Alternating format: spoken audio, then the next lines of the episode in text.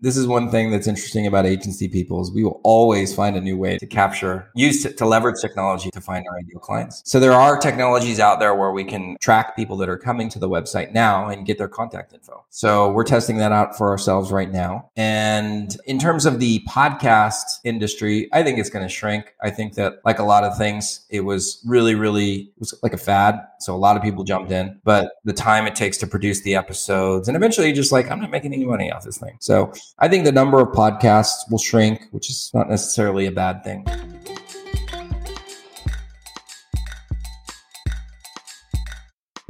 Podcast Junkies, episode 293. Welcome back. I'm your host, Harry Duran. Newcomers to the show, rolling out the welcome mat for you. If you are finding the show for the very first time, thank you for listening and giving a, me a shot. Uh, we say us, me. it's just me hosting the show, but I have a wonderful team supporting me, so it is a team effort.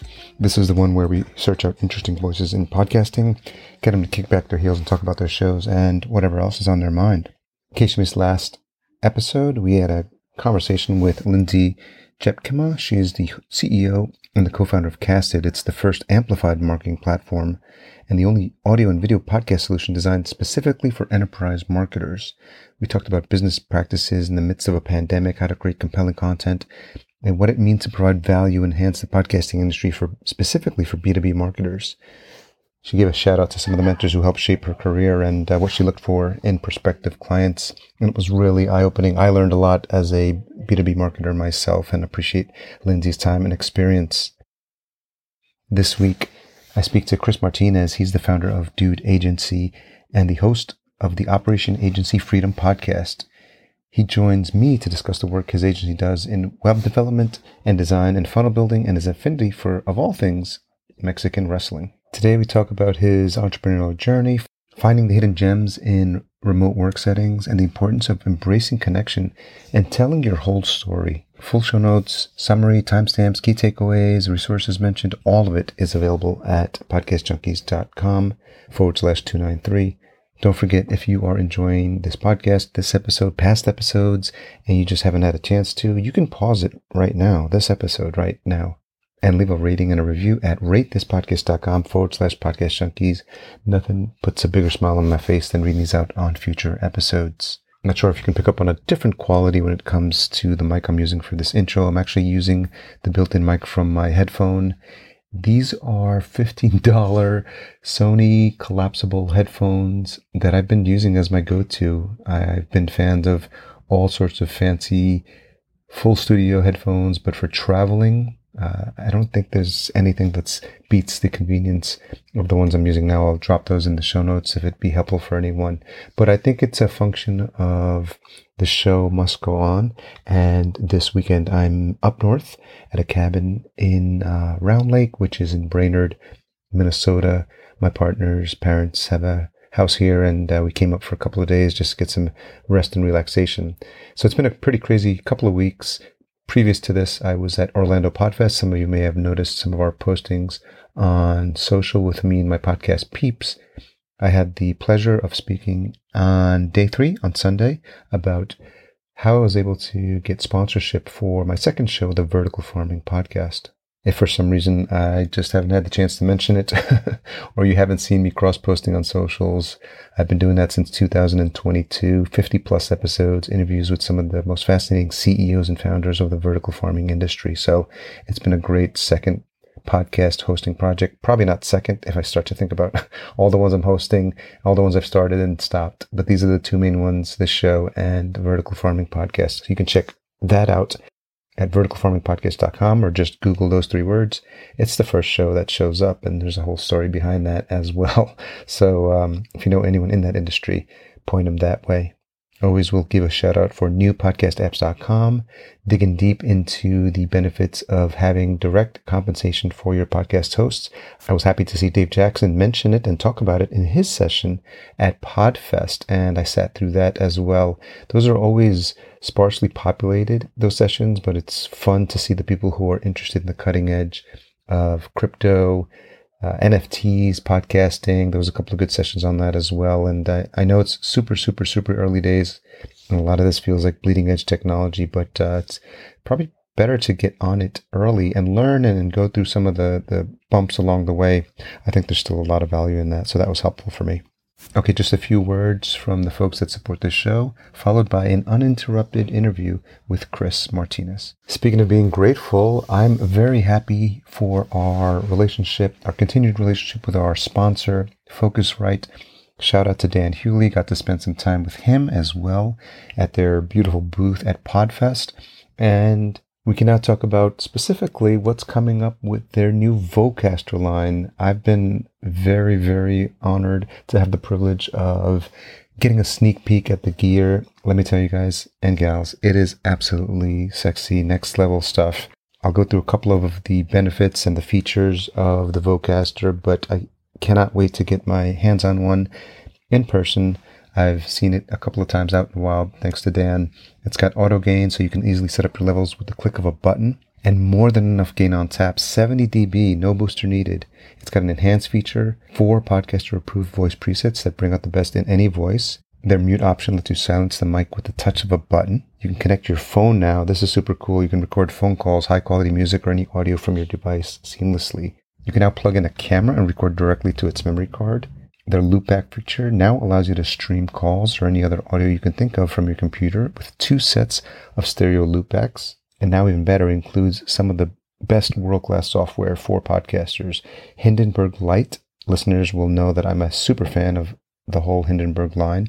Three months of Squadcast Pro. This is amazing. I am a founding advisor to the team, been with, working with them since 2016. And the fact that these two powerhouses were able to work together to bring you Squadcast Pro. You'll get Pro and video to ensure your recordings are now world class. You get six months of ACAST Influencer to publish, and that trio of services is exactly what you need to make sure that you're launching your podcast like a pro. You can learn more at podcastjunkies.com forward slash vocaster. That's V O C A S T E R. So, Chris Martinez, founder of Dude Agency and host of Operation Agency Freedom, thank you for joining me on Podcast Junkies. Hey, thank you so much for having me on. So, time on your site without noticing your fondness for Mexican wrestling. So, I'm going to start there. Do you remember the first time you were ever introduced to it or first match you ever saw? Mexican wrestling specifically? Okay. I mean, I'm sure I watched it when I was a kid, but I didn't actually watch it live until I moved full time to Mexico, which was in 2018. Okay. So my wife, current wife now, she was my girlfriend back then. We just decided to go to the arena where they have it. Yeah. And it was actually walking distance from where we used to live. So we're like, ah, let's go check it out. It was so much fun. Prior to me even going to the match, I had created that character for Dude. So I made my own Mexican wrestling lucha libre costume. Nice.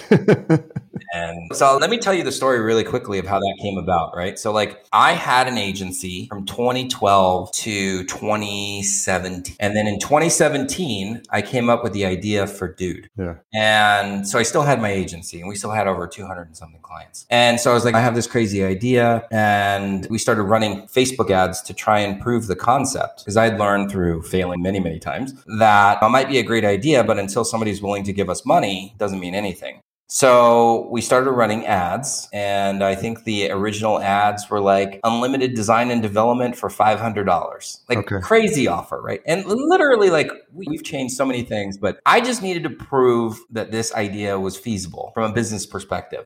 And we started getting clients, and so those ads would run. And then this is back when retargeting was a little bit more effective Yeah. my retargeting ads would be me in some sort of crazy outfit. Okay. So I did some with a Batman mask and I did some with this Mexican wrestling mask that I had had for almost, it was probably like nine years that I'd had this wrestling mask. Did you make it?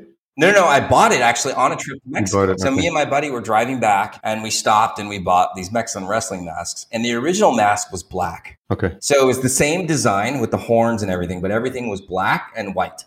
So the original ads were me in that mask, in the black and white mask. And our retargeting ad click through rate was insane. It was like 35%. So then I just kept wearing the mask. And I did actually, you probably don't know this, I had my, an original podcast that never got launched interviewing minority business owners, Okay. not even agency people. In that podcast, I would wear the mask and no shirt. that podcast never got launched, but I had some Are those masks hot? Unbelievably hot. Are they leather? No, no, no. It's polyester, plastic, you know, like not breathable fabrics by any stretch of the imagination. And these are knockoffs too. I think I bought it for like $10. So then that evolved into us getting a booth at Traffic and Conversion Summit in 2018. It was a big investment for us at the time. I might have been there. Yeah. Yeah, I mean, so this was traffic and conversion had built a pretty good big name for itself. So I think that year they had four or five thousand attendees. And so we got this booth. We ended up investing about $10,000 in the booth, which is still a lot of money. But at the time we were doing, dude was like doing like maybe 12,000 in revenue. Yeah. So it was a big investment. And I decided, because I'd been to traffic and conversion as an attendee many, many, many Sure, times. yeah. And I kind of knew how everybody did their booths. And I said, we're going to go all in on Mexico because our staff are typically in Mexico. And I'm going to do something crazy to get attention. So I created that costume where I was wearing the spandex shirt. Originally, I wasn't going to wear a shirt. And then the gal who sold me the booth is like, You're going to wear a shirt, right? Yeah. And I was like, I wasn't planning on it. She's like, You need to wear a shirt. I was like, Okay, fine. so then I was like, Well, there goes me dieting for six weeks to try and actually have some abs. So. I had the spandex white shirt. I had the cape that I bought off Amazon. I changed the color of the mask to blue. I hired a seamstress here in Mexico to change the color of the plastic. I bought blue boots. I had white tights and then a blue Speedo. Nice. And that's where it came from. That was the first time that we did it. And, uh, you know, if you ever want to, Do you have a name? the dude beast. The dude be Yeah. okay. So if you ever want motivation to get into really good shape, sign up and wear spandex in front of 5,000 people at a conference. That'll give you all the motivation that you need. So naturally, the costume and the booth gets you the attention, but then you have to convert, right? you have to actually provide a valuable service. Absolutely. Yeah. So then we started doing more videos, video content wearing the costume. And I had a full house uh, or an in house video team at the time. And so we were recording episodes all the time. So I was having to wear that outfit a lot. And then when COVID hit, we didn't need the in house team anymore and they ended up moving on to other roles. But now that we're back in house, I'm probably going to have to support the costume again. I like wearing it. I have no problem doing it. And actually, I need to dry clean the mask itself because we did one video where one of the scenes we were doing a champagne spray everywhere. I gotta find them. I think that video is only on Wistia. I gotta put on YouTube. So if you watch the clip, I was spraying everywhere, and somehow one of the girls that was to my left, who was a former employee, she got drenched, like completely drenched. Like if there's 75% of the bottle of champagne went right in her face. And then like the other 10% went all on my face and then the other everybody else. But now the mask, it stinks. Like it needs to be cleaned so badly. But like when you're doing video, like you can't smell. So like I just tough it out, Yeah. wear the mask even though it stinks. But I need to clean that thing. And so, uh, where's home for you now? Tijuana, Mexico. Do you want to? Yeah, I've been living here for about four years. It'll be four years next month. And is that where you grew up? No, no. I grew up in Los Angeles. Yeah. So I grew up in a suburb of LA called Torrance. Okay. And then went to college in Santa Barbara at UC Santa Barbara. Went back to LA after college for 10 years. Then went to San Diego and then started the office here in Mexico in 2015. And then from 2015 to 2018, I was living in South San Diego, basically going back and forth across the border every single day. What'd you study in college? Sociology. I studied sociology. Yeah. So I went to school. I think I actually applied and got in for what would be the equivalent of pre law. It was called Law and Society. And I never took a single Law and Society class. I'm so glad because I thought at the time I wanted to be a lawyer. And so glad that I'm not an attorney. Like, I'm not, no offense to any attorneys that are listening, but I'm not a huge fan of attorneys. You watch Better Call Saul? I watched a few episodes. That guy's just such a schmuck, man. Like, it's like too much for me. Yeah, he's a good actor. It's, he does that character. the evolution of when he becomes kind of like a badass that's an interesting story but i started watching it when he was getting started and i was just like oh my god this guy's so The, the, yeah, the, fir- the it's a little rough to start. Well, we just finished up the last season that's available. It's getting really good. Like, is it really awesome yeah, Breaking Bad vibes because it's the same director, Vince. Yeah so i went into school for law and society kind of bounced around. University of california santa barbara at least college of letters and science they have a lot of requirements before you can get into your upper division classes. So you have to take a bunch of different courses to get a very well-rounded education which i really appreciated. So i took logic or philosophy. I took a lot of philosophy classes. I took art history classes. I took two dance appreciation classes which were really interesting. Got an a plus in one of them. Math. Was there actual dancing involved? Not for me. If you were in the honors course, you had to do a dance on the stage in front of everybody. It was just like the history of dance. Okay, cool. And I'm a huge fan of Broadway musicals. Oh, so it's really interesting to see, to like be able to incorporate, utilize the knowledge of the game from those courses now when I go to New York and go watch the shows or go watch shows anywhere. What else did I take? Calculus. You had to take calculus. You had to take physics. And then eventually I settled on sociology. It was a course that I absolutely loved. I loved everything that it taught. And I did take a year off from school to just work. And I was the copy boy at a environmental consulting firm. Okay. I did. I ran the copy room for about a year and then decided oh, I want to go back to school, get my degree and, and do something that I actually like. When did the entrepreneurial bug set in? Was that something that you always had, uh, this idea to be in business for yourself? Mm, kind of, sort of. So, like, I think it's definitely shaped by your family and your environment when you're growing up. So, like, if your parents are entrepreneurs, you get to see what it's actually like to be a business owner and managing mm-hmm. team members. My uncle was an entrepreneur. He was the most successful financially of all of my dad's side of the family, which was eight people. So he invented some sort of technology that was bought by SoCal Edison in the 60s that allowed them to monitor the electric meters remotely. So you didn't have to have people walking around to check the meters every month and he sold that to Edison for millions of dollars in the 60s. And then that was like the peak that's a lot of money back then. Yeah, I don't think he had any. I mean, he lived on that forever. So I don't think he had any other huge successes like that. That was just like the one thing. So I would always, we'd go to Uncle Lou's house because he had this ranch and like he had the indoor pool and he had this amazing kind of like estate that he had built for himself. And so that was like, oh, he had a, he had a private plane too. One time I had oh yeah flying plane. it was just a little Cessna, but still amazing. Yeah, yeah. And so that was kind of like, oh wow, like he owns a business. Uncle Lou's really, really doing some cool things. My dad was an engineer by trade and he had a little engineering consulting company when I was in high school. So I kind of got to see that because I would, you know, go to his office and study there or something like that. But he wasn't, in my opinion, and I think he would agree with me on this if he were alive, he wasn't really an entrepreneur. And he ended up going back, he closed his consulting company and went back to working for Aerospace Corporation before he died. And so I didn't have that. I have a good friend, family friend of mine still to this day, Brian, who he's a true entrepreneur and built a multi-million dollar business and sold it. Now still has, you know, he owns probably over a hundred million dollars in real estate now. So he's a very successful guy. So he's my mentor, one of my mentors to this day. But I didn't really have that entrepreneurial example that I think a lot of people have. I did have the desire though. So I would do little things for myself. Like in college, I was flat broke and I started a note taking service in college. This is before that was even. So I sat in a course, sociology one. There was about a thousand students in the class and I started taking notes and I was an upper division sociology major in my final quarter. So I would take notes and then I would sell the notes to people. So I would charge them, I don't know, I think it was like a hundred bucks. Yeah. And I ended up making a few thousand bucks off of that. It was amazing money. So that was kind of like a taste of entrepreneurship. After my dad died, I started a soccer magazine. That was my first real business. And I failed miserably. I lost everything, everything. So close to being on the streets.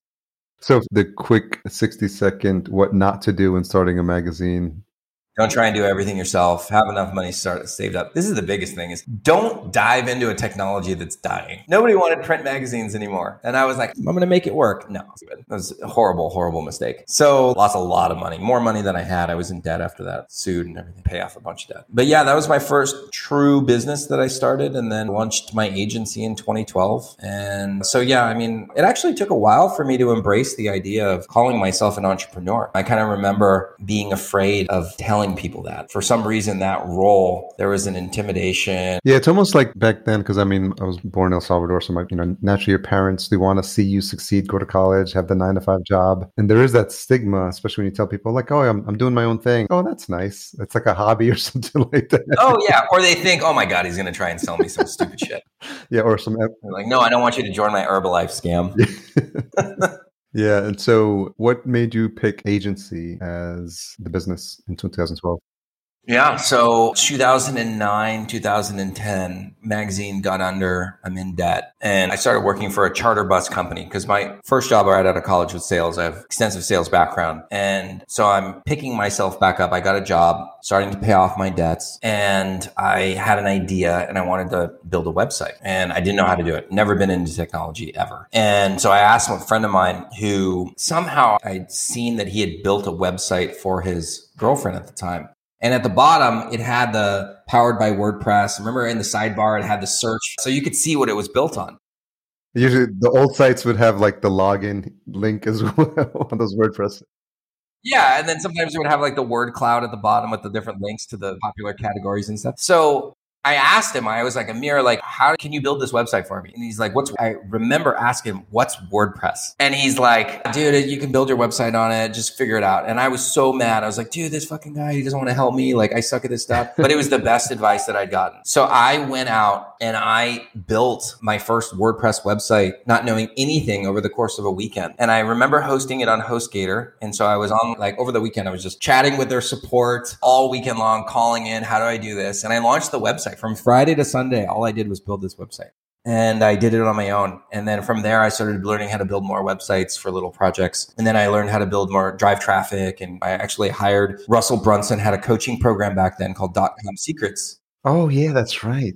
And yeah, so, and he had actually partnered with Glazer Kennedy Insider Circle. And so that was kind of like a coaching program that he leveraged his relationship with Dan Kennedy yeah. to launch this digital marketing coaching program. And at the time, they were teaching you how to buy like remnant banner traffic on big sites for like super, super cheap black hat SEO. It was like a lot of stuff obviously doesn't work anymore. But that was how I learned about traffic. And then 2012, I ended up moving away from the bus company, which that is a whole nother story because the guy who started the bus company funded it with the largest Ponzi scheme in Washington state history. Oh my God. Nobody ever questioned him, ever. I was working for the company when the FBI came in and shut him down. Oh man. That's never a good feeling when the FBI walks into the office. yeah, that job went away. So then I started working for Reach Local, which did PPC management. They didn't do websites. So I was meeting all these small businesses. They had horrible websites. And then boom, I can start a website agency. And that's how it got started. What were some of those early lessons, mistakes that you made, and then that you just didn't know about starting an agency? Well, I mean, things that I didn't know about, I'll start there, is running the numbers, basically eh, being able to analyze the numbers, knowing what's a healthy gross margin, knowing what net income is, how to manage churn rate, just like essentially knowing how to look at the business from a CEO perspective. And we learned so many things over the over the course of seven years that or eight years that I had the agency. We started out charging nothing, like nothing, like $39 a month. wow. But we just started getting customers and I was yeah. moonlighting for the first year. So I had this other income stream. I just charging too little leadership. Oh my God. Horrible. I'm not a good leader by, I'm not one of these born leaders. I don't think I have the drive. I have the vision, but actually managing people always struggled with. So learning how to effectively manage and lead people, I've learned so much in that area. And I think it's really relevant today for agency owners specifically because I think that we're going, or I basically say that we're going through an evolution in the agency space and leadership is way more important. You have to learn how to lead a team. Otherwise you won't survive this latest evolution. So I think those are probably the big ones. The numbers, leadership, charging too little, those things. Can you think of a relationship or a mentorship or someone who's provided good leadership for you? Oh, easily. Yeah. Russ Perry. Okay. So he started to design pickle and he actually gave, Oh yeah. I listened to a podcast that he did before I became friends with him and he gave me the inspiration for dude because they were doing unlimited design. Yeah. That's what I was thinking of when you said that design pickle. I mean, yeah. Exactly. That was the inspiration. And we would almost bill ourselves as the design pickle for design and development for agencies. And so I ended up hiring him to, and did some mentorship with him. He gave me this document called the pro forma. And essentially, it's a very fancy spreadsheet that you can use to map out your financial plan, growth plan for the agency for three years. So I, on a whim, I drove out from San Diego to Scottsdale for a last minute coaching program that he was doing for some other students. And within 15 minutes of being there, he gave me this spreadsheet. And I was like, oh my God, game changer. And he showed me his numbers too. So, like, oh, really? That's when I recognized that I'm spending way too much to get these projects done. And without hesitation, without hesitation, I emailed the team. I'm like, effective immediately, our prices are up, are going up. Yeah. And I raised the prices 25%. Still wasn't enough, but I just raised them. I was like, there's no way that we can make money. It doesn't pencil out. And I need to make money too, because at the time I was still not making very much. Yeah, I think what's interesting because we own, I have an agency, Full, Fullcast, which is a full service podcast production agency. So, but early on, like coming from, I was in 20 years in corporate. So, like you're making a six figure salary and you're making six figures in revenue. That's not the same thing, first of all. Right. Oh yeah, this is what most agency owners think. I thought that myself. We'd bring on a client for 500 bucks a month or 1000 bucks a month and then I'd be like, "Okay, I'm going to be able to get this done for 250." 250 goes into Chris's pocket. It don't work like that. No taxes and overhead and yeah, all that sort of stuff. Margin, yeah, exactly. Operating expenses, cost of goods. The other hard thing is as you bring on more clients, being diligent on the budget that you have allocated to the production labor. So a lot of agency owners will bring on all these clients and then they spend all way too much on the labor to be able to fill. And then at the end of the day, there's nothing left over for Chris. There's nothing left over for Harry. So that's a big challenge that people have. And I made those mistakes too, but been fortunate to have some great mentors like Russ who have helped me correct those challenges. For folks that aren't aware of, of Dude is or what you specialize in, you want to give an overview? Yeah, absolutely. And we just redid our USP. So I'm happy to announce what it is. I'll tell you how we perfected it too, or how we like decided on this. And for the one or two listeners that may not know what that means, that's unique selling proposition. Yeah. So, market unique selling proposition, your tagline, your elevator pitch. So, we help marketing agencies to grow their profitability by 30% guaranteed or it's free. And for the longest time, we have positioned Dude as an outsourcing company, you know, white label design and development, building out websites, landing pages. And that's still part of what we do. But over time, we started to help agencies with things like creating SOPs and improving their operations and their operational efficiency, helping train staff so that they know how to grow the agent, the business, and finally helping them to create that financial plan that we call that we where we use the pro forma so that they can actually grow the business profitably. And so we have a four step process that we use for our agencies called the Dude Way, and those are the four steps. Essentially, step one, we got to give them people, help them get get these projects completed, then fix the operations, then train everybody and then work on that pro forma so that we have a very clear plan as to how we're going to grow the agency and grow our profitability. Any chance you use the four letters of dude as the acronym? yeah. So D stands for dream team. U stands for unstick your processes. D stands for discover and develop. And then the E stands for earn and exit. Yeah, I think that'd be too juicy an opportunity to not leverage the the four letters of dude. I got to give credit to my man Jonathan Sprinkles who helped me create that the dude way concept. So when did podcast come on your radar?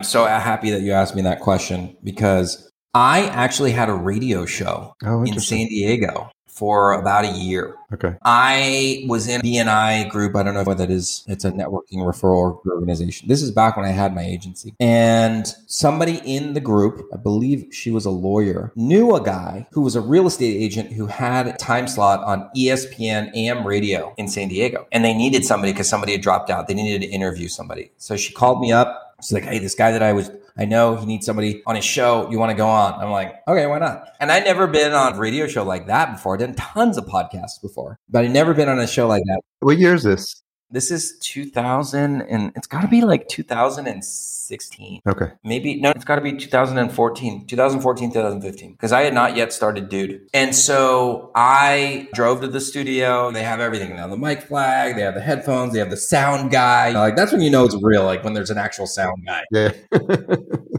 And so I did the interview, and then I got a call from the producer who was really just a guy who ran an escrow company. And he said, I listened to your episode. I really liked it. Would you like to have your own show? And I was like, what? I'm like, how much are you going to charge me for this? He's like, no, I'm not going to charge you anything. So what he did is between the hours of like 10 a.m. and 1 p.m. Pacific time, there was just dead air. And so the station would release that time out to to people. So he had his escrow company, he would have real estate agents be the hosts, and then he would bring in guests, and then he would wine and dine those guests, and then they would turn into prospects for his escrow business. Genius. So he thought maybe I can open up a new revenue stream by having you run an entrepreneurship. Oh. Okay. So I ended up talking it over with my buddy Henry, and I said, "Hey man, would you like to be my co-host just in case I can't make it or whatever? I have you there because it's every week. It's every week. I think our time slot was 10 a.m. Thursdays 10 a.m. and we would have to find the guests and basically map out the script for the show. This is radio station, so you got to drive in. Drive in. It's live. It's not recorded. So, and like literally, like there's a timer, and you have to make sure that you time the commercial breaks and everything like that. So we said, what the heck? Why not? Because we were going to bring on entrepreneur guests and they would potentially be clients for us. Because he ran a kind of like a marketing consulting business. I was obviously doing design and development. So we thought we'll find our ideal clients, we'll have them on the show. And then whatever, if they go to the escrow company, who cares?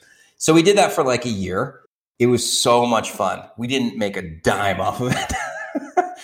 So and and Brent, the guy who was leasing the time, he wasn't making any money either. So at the end of a year, we're like, "Oh, guys, this was fun. it was a great experiment. Obviously, it didn't work." And we were like, "I agree." You did it for a full year. Full year. Yeah, about a full year. Every week driving there. And it was more the time consumingness of it because for me, my whole day was basically consumed by recording the show. It took me about 45 minutes to drive there. I had to get there 30 minutes early. And then I would have to run the show and then we Sure. would chat for 30 minutes and I'd drive back. And by the time I got back, it's one or two, two o'clock in the afternoon. So it was a good time to wrap up that show. And so then fast forward to when I'm launching Dude and I was looking for affiliates. So I said, what if I use the same format, the relationship building aspect of running the radio station, but I apply that to the podcast? So I went out to every guru that was out there trying to develop a relationship with them to get them to be my affiliate. I didn't care one bit about how many listeners we would get. And so I would have them on the show and we would start talking and then I'd start to get to know them. And I met everybody, almost everybody in the digital marketing agency space. And a lot of those folks I'm still friends with. And then eventually it got to a point after we recorded 50 shows, I was like,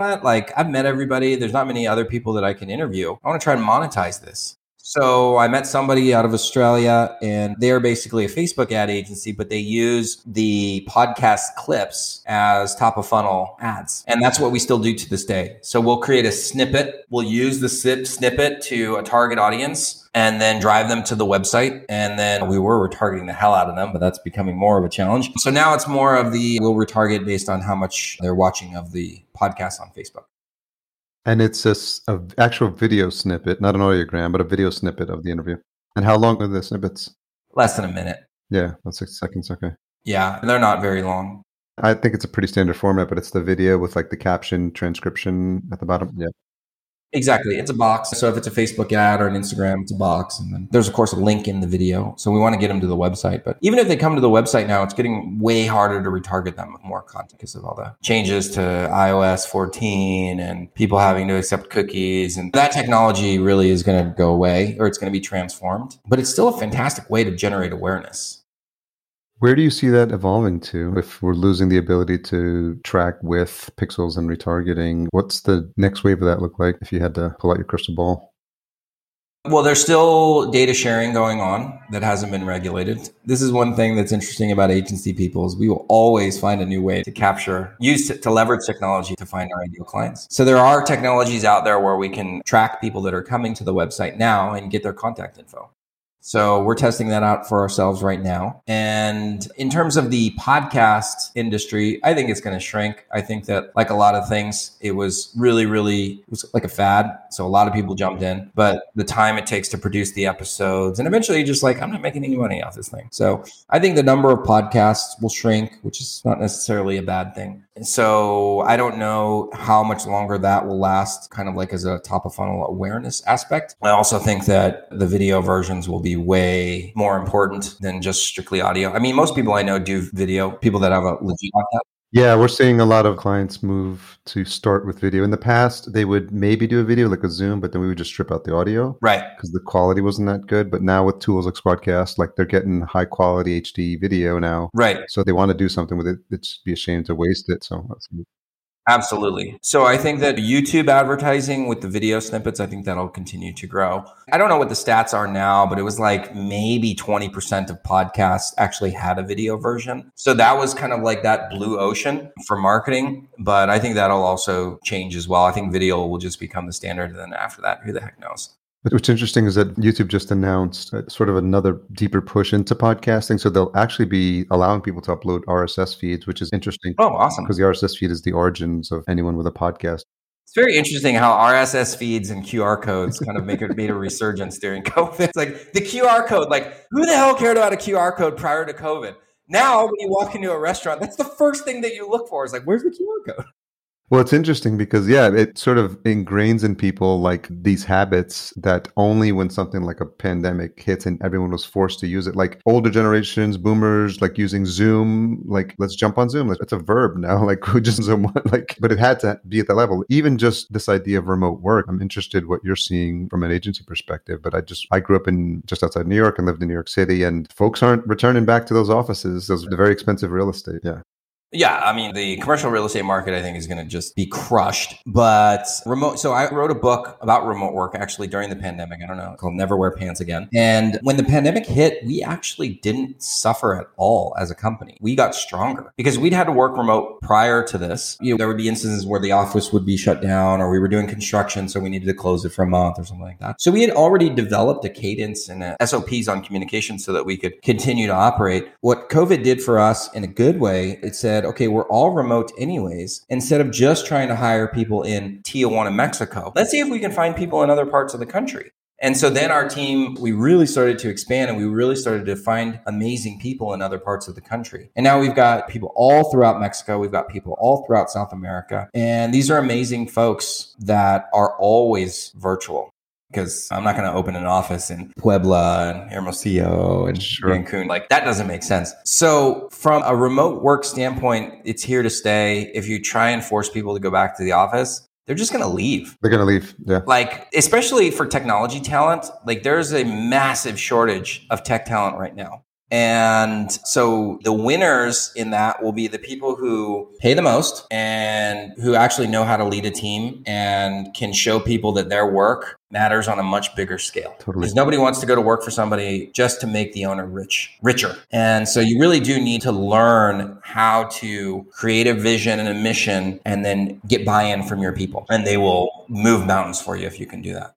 I saw something where there was this company that was on the lookout for any companies that were mandating that their workers return to the office and they would target the engineers of those companies and be like, hey, you don't have to go back to the office if you don't want to. And they would look use that as a recruitment opportunity.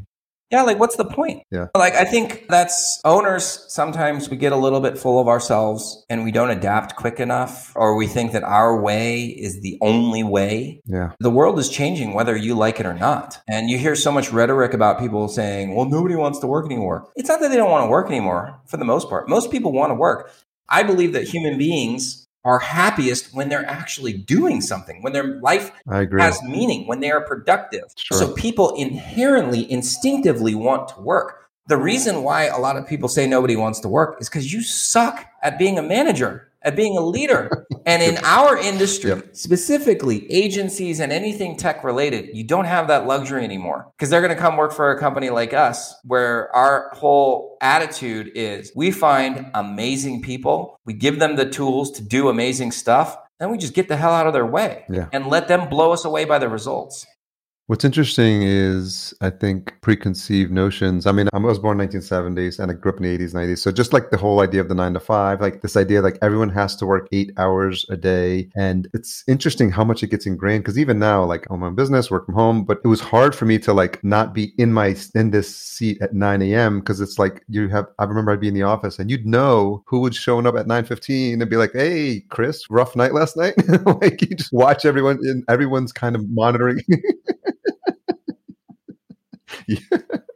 Exactly. Yeah. We work in those bankers' hours. They leave early. I don't know if you guys ever said that. But it's funny because it's the company knows that it's this peer pressure group that's keeping everything working and all following like that herd mentality. And people have different sleep cycles, work cycles, energy cycles. Like there's people that are night owls and they love to work like 10 to 2 a.m. And we're just trying to fit everyone into that box for yeah. What's fascinating, I just read this like last week or the week before. For the first time in history, we have five generations of people that are essentially sharing the same office space together. Five different generations. It's crazy. It's never happened before. So think about all the life circumstances or life, different life experiences that people have that have shaped their perception of how things are supposed to be. Yeah. All of those are colliding at the same time. And as leaders, we have to recognize that and figure out like, how are we going to get everybody moving in the same direction? Some people are just never going to do it. Some people are just never going to be able to mesh. That's okay. We need to figure out who are the people that we actually, that get it and that can move in the same direction and at the same speed that we need them to.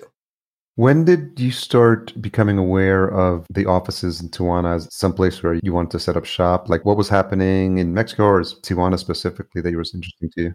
So, like as a kid, because my grandfather's from Mexico, Yeah. and so my father, his dad, they only spoke Spanish, and neither of them knew how to read or write. Okay. And so my dad, we always used to go down to Mexico for like little vacations and stuff like that. My dad had always wanted to start some sort of business in Mexico, do something in Mexico. Unfortunately, he died in 2007 and 2007 of cancer. Okay. So he wasn't able to do that. So in the back of my mind, I always knew maybe I would like to be able to do something in Mexico, kind of fulfill a dream that he had, but also recognizing that it's kind of like the underdog country. Many Latin American countries are kind of what I call the hidden gems for talent.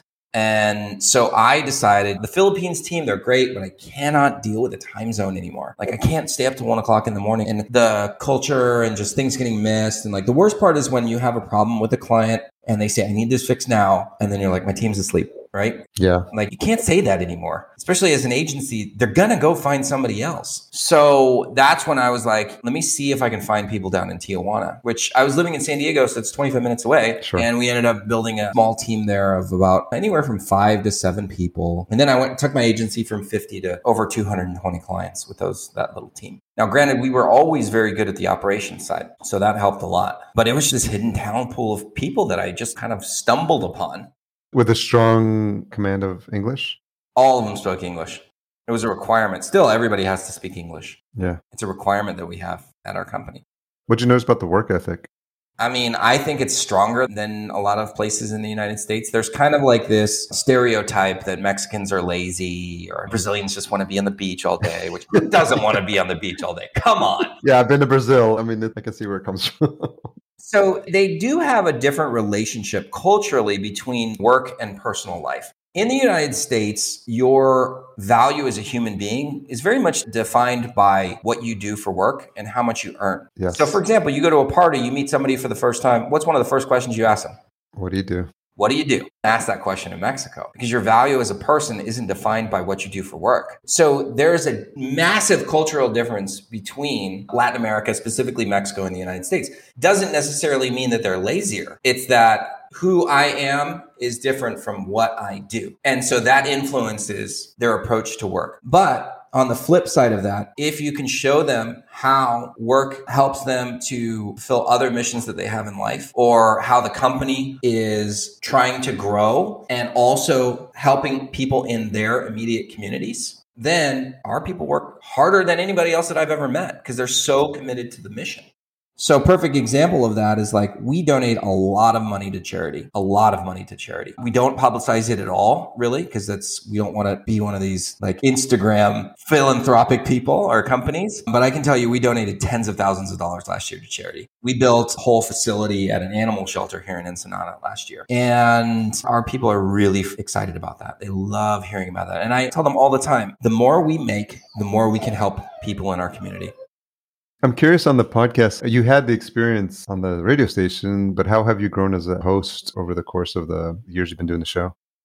Oh man, I love interviewing people. I love hearing more stories. I think from a hosting perspective, I really try and shift the interviews to let's find something unique that this person can say. And I also only want to have like people that I align with on in terms of values on the show now because there's a lot of dickheads out there in the agency space. Like I've met some of the weirdest, most like just not nice Egotistical. people, like racist, sexist, like hate everybody. Like it's crazy. That, It's funny when you give people enough rope, how much, how easy it is for them to hang themselves with like their yeah, comments. narcissists. My God, there's some people that absolutely love themselves. I swear, when they have sex, they are staring at themselves in the mirror.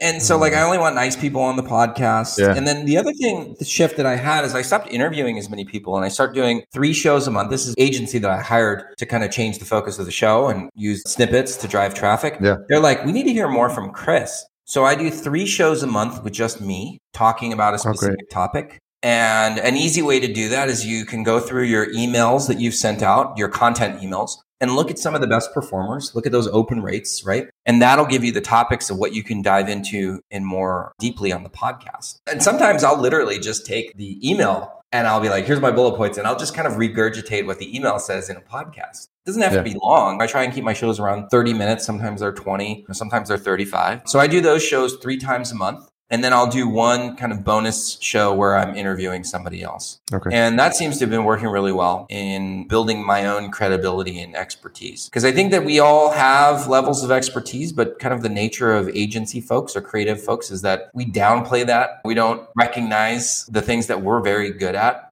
And so the podcast is a great way for you to be able to showcase your expertise in a very nonchalant, kind of like not braggadocious way, and people will connect with you. Yeah, I think what people are coming to realize is just having two talking heads gets boring really quickly. And what people are in is, is stories, like human connection. Like they want to hear, like, yeah, that the way we opened with your story about like Mexican wrestling, like that's something that's going to personalize you. We're not going to hear that probably from another agency. so that's why, I mean, I love the long form conversations. And, and I really feel like an hour is a good window to just to get to know people and just to understand like what it is that makes you tick specifically, Chris. And you're also your story, because I think that's really fascinating because people want to relate to you and they're like, oh, I had like a wandering path to get to where I'm at. I had failures along the way. I've got these weird little quirks and hobbies and things that I'm interested in. I too can find my way just like Chris did. Yeah, I mean, telling my story is one of those things that's always also di- has not always been comfortable for me. Especially there are certain episodes or certain interviews that I do where I talk about my childhood because I had this really, really like challenging childhood, tons of physical abuse, emotional abuse, and like best friend got murdered because he was in a gang, and like Wow. all this stuff like that most people can't necessarily relate to. And there's a time and place to be able to share that. So like Sure. certain shows I talk about that. But in general, like cancer, for example, like I talk a lot about my dad. Had cancer. He was diagnosed December 2006. He died a month later, three days before my 27th birthday. You know, that's something that a lot of people can relate to. And I'm not telling that story as a marketing ploy. It was one of the hardest things that I've ever had to go through. Of course. Like I talk about how five years after my dad died, I became a mentor to a young man whose mom was diagnosed with cancer and she had breast cancer at the time. So I was still going through the grieving process. I met him. She ended up dying about six months after he and I got paired and so many lessons that I learned from that.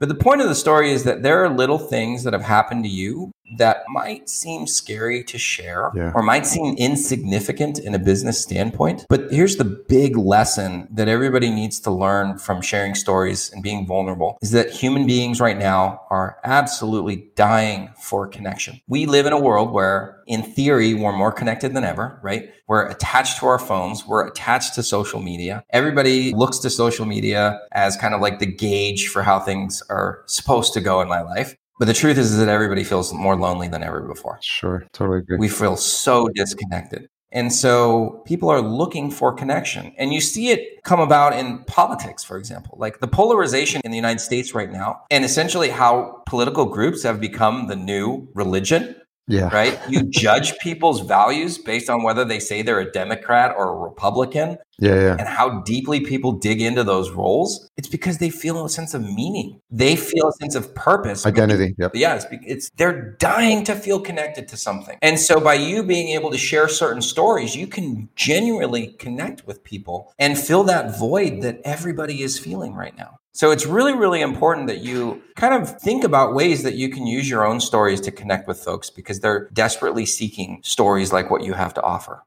Yeah, I'm so glad you said that. And I think not putting the filter on the stories we tell or thinking like nobody needs to hear this or it's insignificant or no one is going to be able to relate to it because there's going to be that one person that's going to hear that message at the specific time like they need to hear it and it's going to resonate with them so strongly they're going to be like, wow, I didn't realize people were talking about this or I just needed to hear this in this exact moment. And I think as human beings, the more we can share our personal stories, I think without overthinking it, without worrying about the what's the end result going to be or what's the benefit of it going to be. Just knowing that the more of these that they get out, they're going to do good. Maybe not now, maybe in two years when someone listens to this episode in the future. like because of the nature of evergreen content, we can't even predict. I've gotten value from episodes that I've heard that were recorded like years ago, and just not filtering ourselves, I think, is, is really important.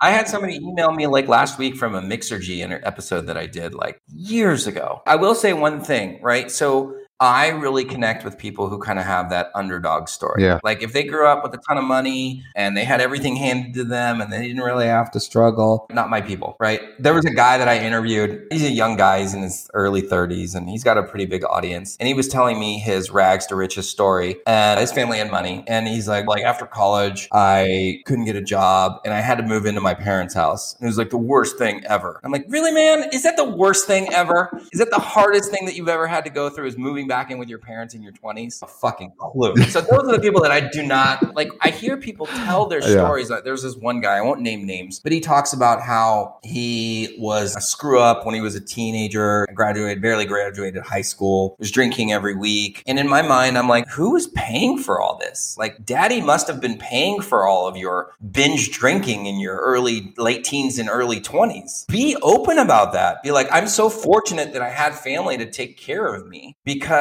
that is a question that people are asking about your so-called software. And maybe you don't have that challenging background. Be upfront about that. Talk about how like I've been giving so many opportunities. And if it wasn't for X, Y, and Z, I'd probably be dead. Instead of just saying I should have been dead and then just moving on with a story, like go into how you actually survived. I was very fortunate. I had a lot of things, a lot of challenges Yeah. growing up, but my parents were not broke. They weren't poor, right? I had other things that I was dealing with, but like I had a few more opportunities than certain people. And that's why I'm not dead. And it was luck. Like I was born into a family where finances, for example, were not something that we really had to worry about. We weren't rich, but we weren't poor. So just be, you know, like talk about it. Don't be afraid to share that side of the story. Tell the whole story, Tell the whole story. Absolutely. not just the pieces that would make the beautiful Instagram post. just a couple last questions as we wrap up. I really enjoyed this conversation. What's something you've changed your mind about recently?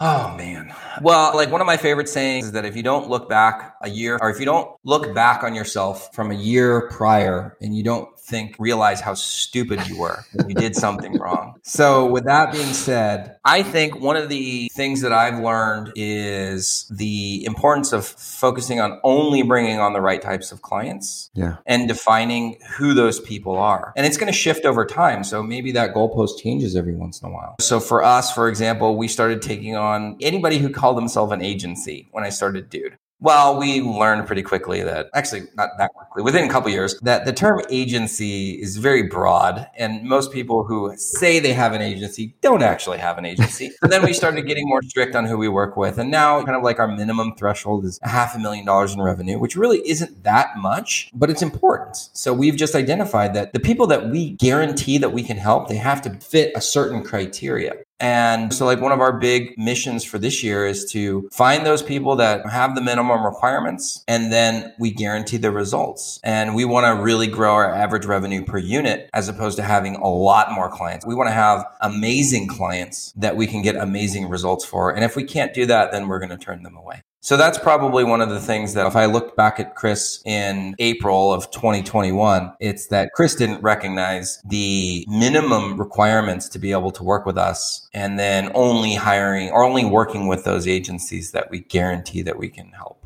Yeah, makes a lot of sense. What's the most misunderstood thing about you? Oh man, I'm a very aggressive person person by nature, but and admittedly, like I don't relate to people. Like I have a really hard time relating to people, and I feel like I'm misunderstood by that. But I really do want people to succeed. And even though I'm screaming at people in traffic every single day, like I do have a soft spot and I love donating to charity and helping people out that way. And like people always are surprised that I like musicals because I'm kind of like a bigger dude. I'm about six foot, 215.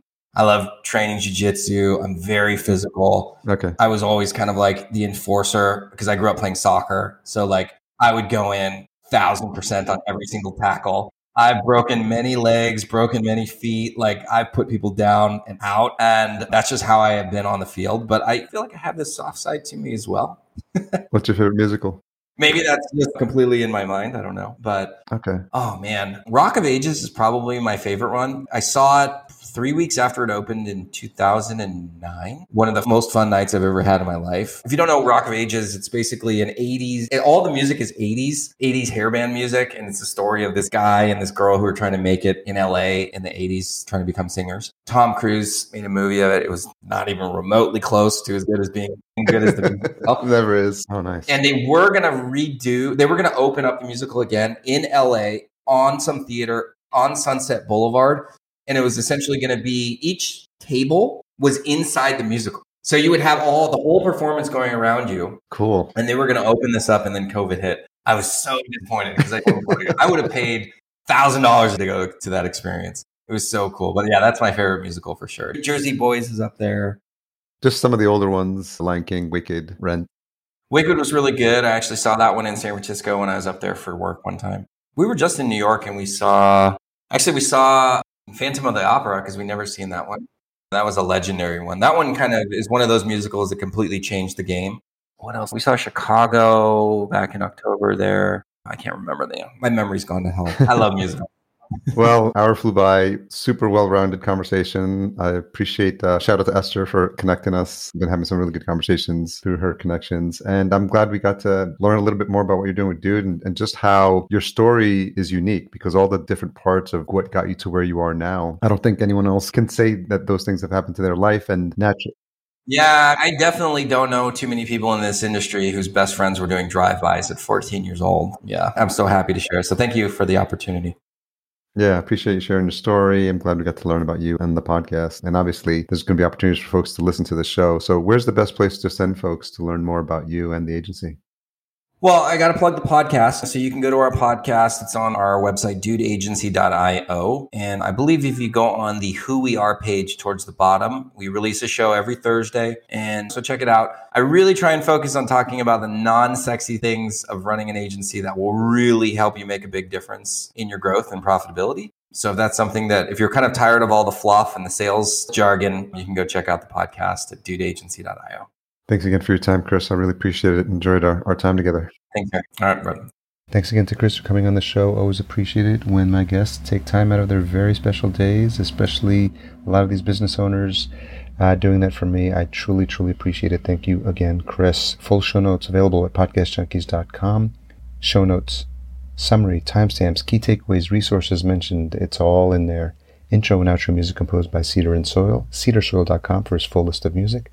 Don't forget to check out our sponsor, Focusrite, and their awesome new line, the Vocaster.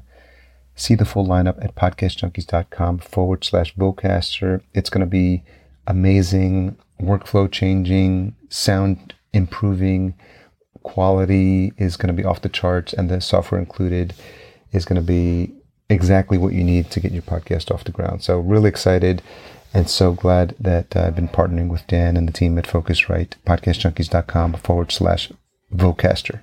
Our production and marketing provided by Fullcast.